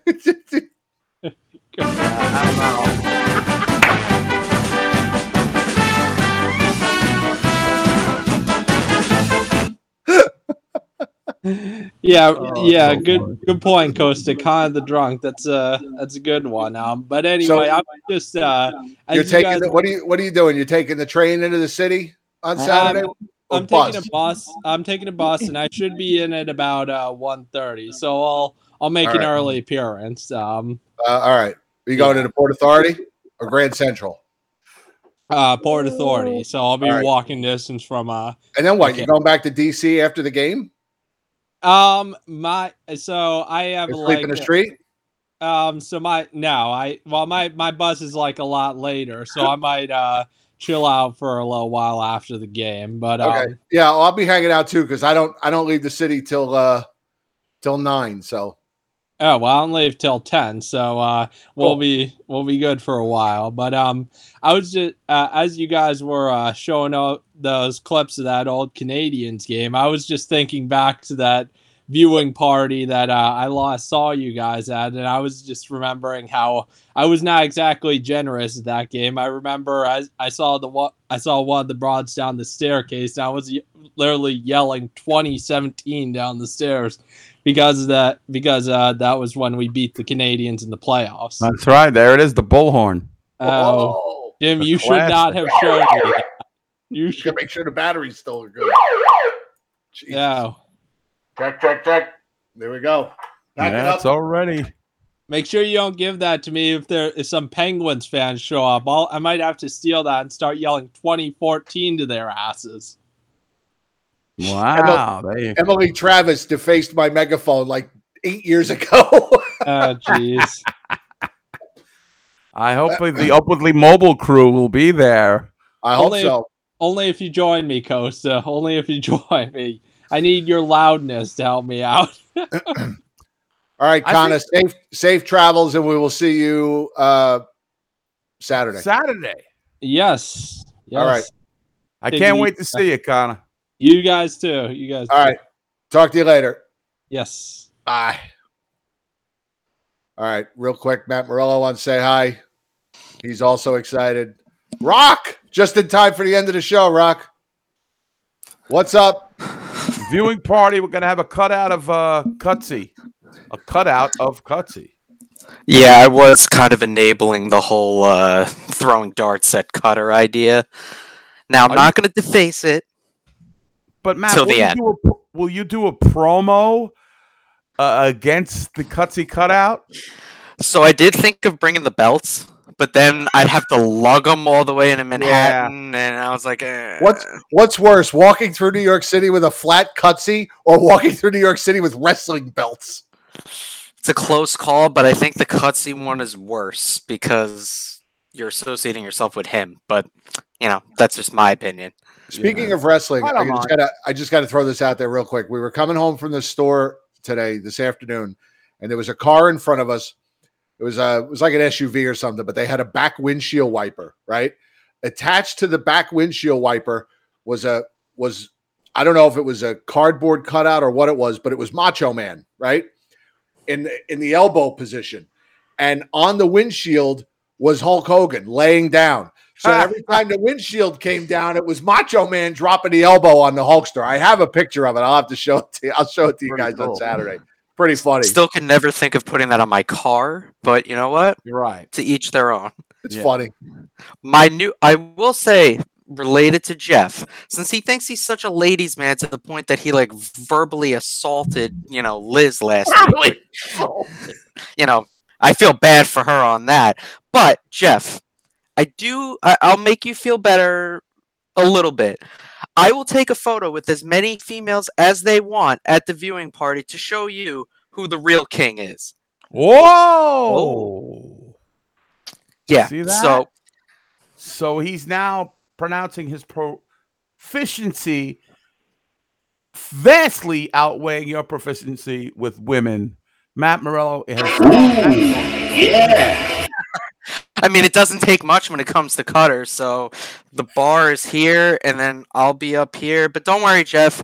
We'll be nice. I'll even get them to give you a shout out in video if you want. Hello, Frisco. Let me ask you two questions. Yeah.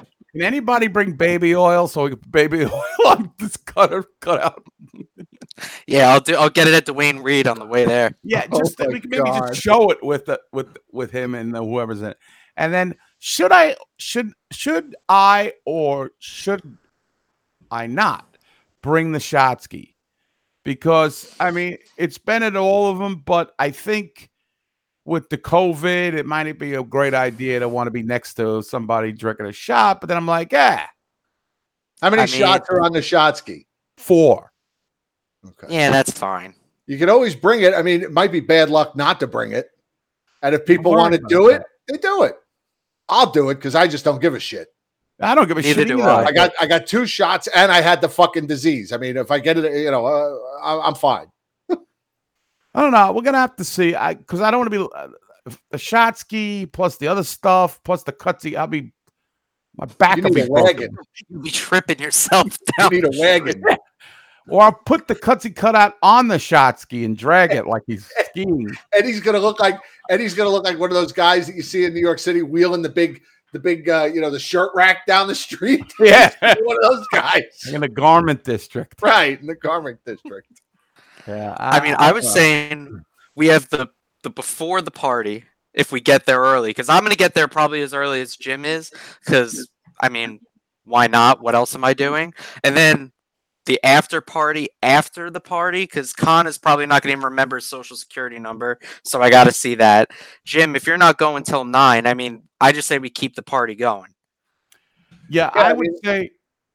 Yeah, I'll probably hang out at the bar till unless we go somewhere else or something. I'll probably be there till 8:00.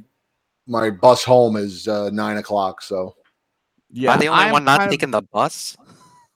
What's that? Am I the only one not taking the bus? This seems to be the common trend here. It's the only way to get there from here. Well, the thing with me is I usually head out within 15 minutes of the end of the game. I'm just one of those guys, like, I'm exhausted. Oh, like they're playing the victory song and Eddie's halfway down the street. See you later. I mean, I'll try to stay around, but usually Sunday I have band practice early. And that's, yeah. Ed, is the missus coming or no? Missus is always there. She's always there to help me. She's great. She'll be there. She's one of the all-time greats. And definitely need to say hello. Yes, she's facilitating the Cutsy Project, as it's called right now. Cutsy Project. And Mario couldn't be more right. She's getting it from Staples. And imagine the guy that pulls that cutout, what he's going to be like. The irony to get it from Staples since he was not employed by them after his 9 interviews. Remember that one, Jeff? See, yeah. I went there. Wow. So I'm looking forward to it. I've tried to spread the word to my inner circle.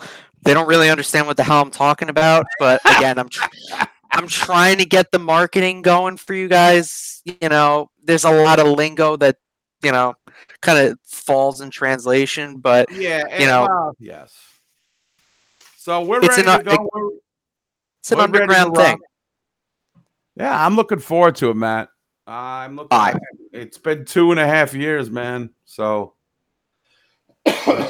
we'll see. It's my first time. That's unbelievable. You're such a diehard listener. The problem was I used to work on Saturdays, which was when you guys have most of them, but now I don't. So the minute the date came out, I said, "All right, this has got to be the day that I'm in." So this is going to be the first of many. So is this the first time you've ever met Jim then? Yes. Obviously, we met, what was that, right, almost like a year and a half ago? But I've never seen Jim in person till Saturday. Which is amazing. It's all I've known you guys. What? Well, like I'm quite something now? Live. He's more impressive live. Am I? Am I a sight to behold? Yeah, he's a sight to behold. Right. He is the. I mean, he's the guy that makes everything work, man. He's got the tickets. He's got everything. He's running everything over there. I just got to bullshit with people, which is my most favorite thing to do. I could see this being like Eddie and I, coast to con, like in the corner, saying ridiculous shit, and then Jim's like running around actually organizing the whole thing. That's kind of my mental picture of it. Yeah, well, yeah, Jim is always like, we got to get the raffles done between periods, because the period between periods when you're at that place is like this. It's so fast. Goes so fast. Right. When you're at home, it seems like it's too long. But you bullshit, you say, you talk to some people, the next thing you know, the period's starting. Right. And we're trying, I mean, we got so much stuff to give away. We're trying to, and, you know, we're running around before the game trying to sell tickets. Then we're getting everything ready. As soon as the first period's over, we try and get, you know, the raffles going. And then before you know it, it's the second period. And then, you know, by the end of the second period, we're doing the same thing. We try and give away more stuff. And we always wind up running into the third period because there's so much stuff and it just takes a long time. So. That's all right. That and the photo ops and the photo ops, the drinking. The thing I do the least of at a viewing party is watch the game. Yeah, true. I feel like I'm going to be guilty of this. The game is probably going to be like the secondary thing going on because I know myself, you know, between the drinking and the social element. I usually try and move around to different groups. And I'll watch the game for 5 minutes, and then I move along, and I'll go watch the game. I go stand by somebody else and watch the game. Try and mingle and schmooze, and you know. My favorite thing is to argue with people live, like people who don't think like I think, and then I get to meet them, and then I say, hey, "What do you got? What do you got? It's true, but what do you got against him?" Oh, I don't like Doug. A lot of times, me and Doug do not see the same way. Doug Nieves, does he say his name? Something like that. Nieves. Cristobal Nieves. Right. Me and you and a dog named Boo. You know all the shticks. He loves all the bits. I love that. Yeah. I got a strange memory for this show's bullshit. He's a devotee. Yes, you're a devotee, and we appreciate it. All right, let's mambo. We gotta go. All right. I gotta get some sleep. 2 hours. No commercials. Take care, Matt. We'll see you soon. All right, Matt, I'll message you. Yeah. Let's figure something out. All right. Talk to you later. Well, I got to tell you, man. It went fast. Always does. It went really fast this time. I guess because, you know, we talked about Amy and all that stuff. Yeah. Well, I'll see you Saturday, my friend. I will be there. I wouldn't miss it for all the tea in China, as they say, if we could still say that. I don't know. You know what I found out you can't say now? What? Sitting Indian style. Can't do that anymore? No, it's crisscross applesauce. Don't the apples get pissed off? So that means if I give you something and then I want it back, I can't be an Indian giver anymore. Oh, that's even worse, dude. You're now, they're going to arrest you for that one. All right, my friend. All right, I'll see you Saturday, buddy. Crisscross applesauce. I'll see you Saturday. Thanks, everybody, for being here. We love you. Let's go, Rangers. Get out, everybody.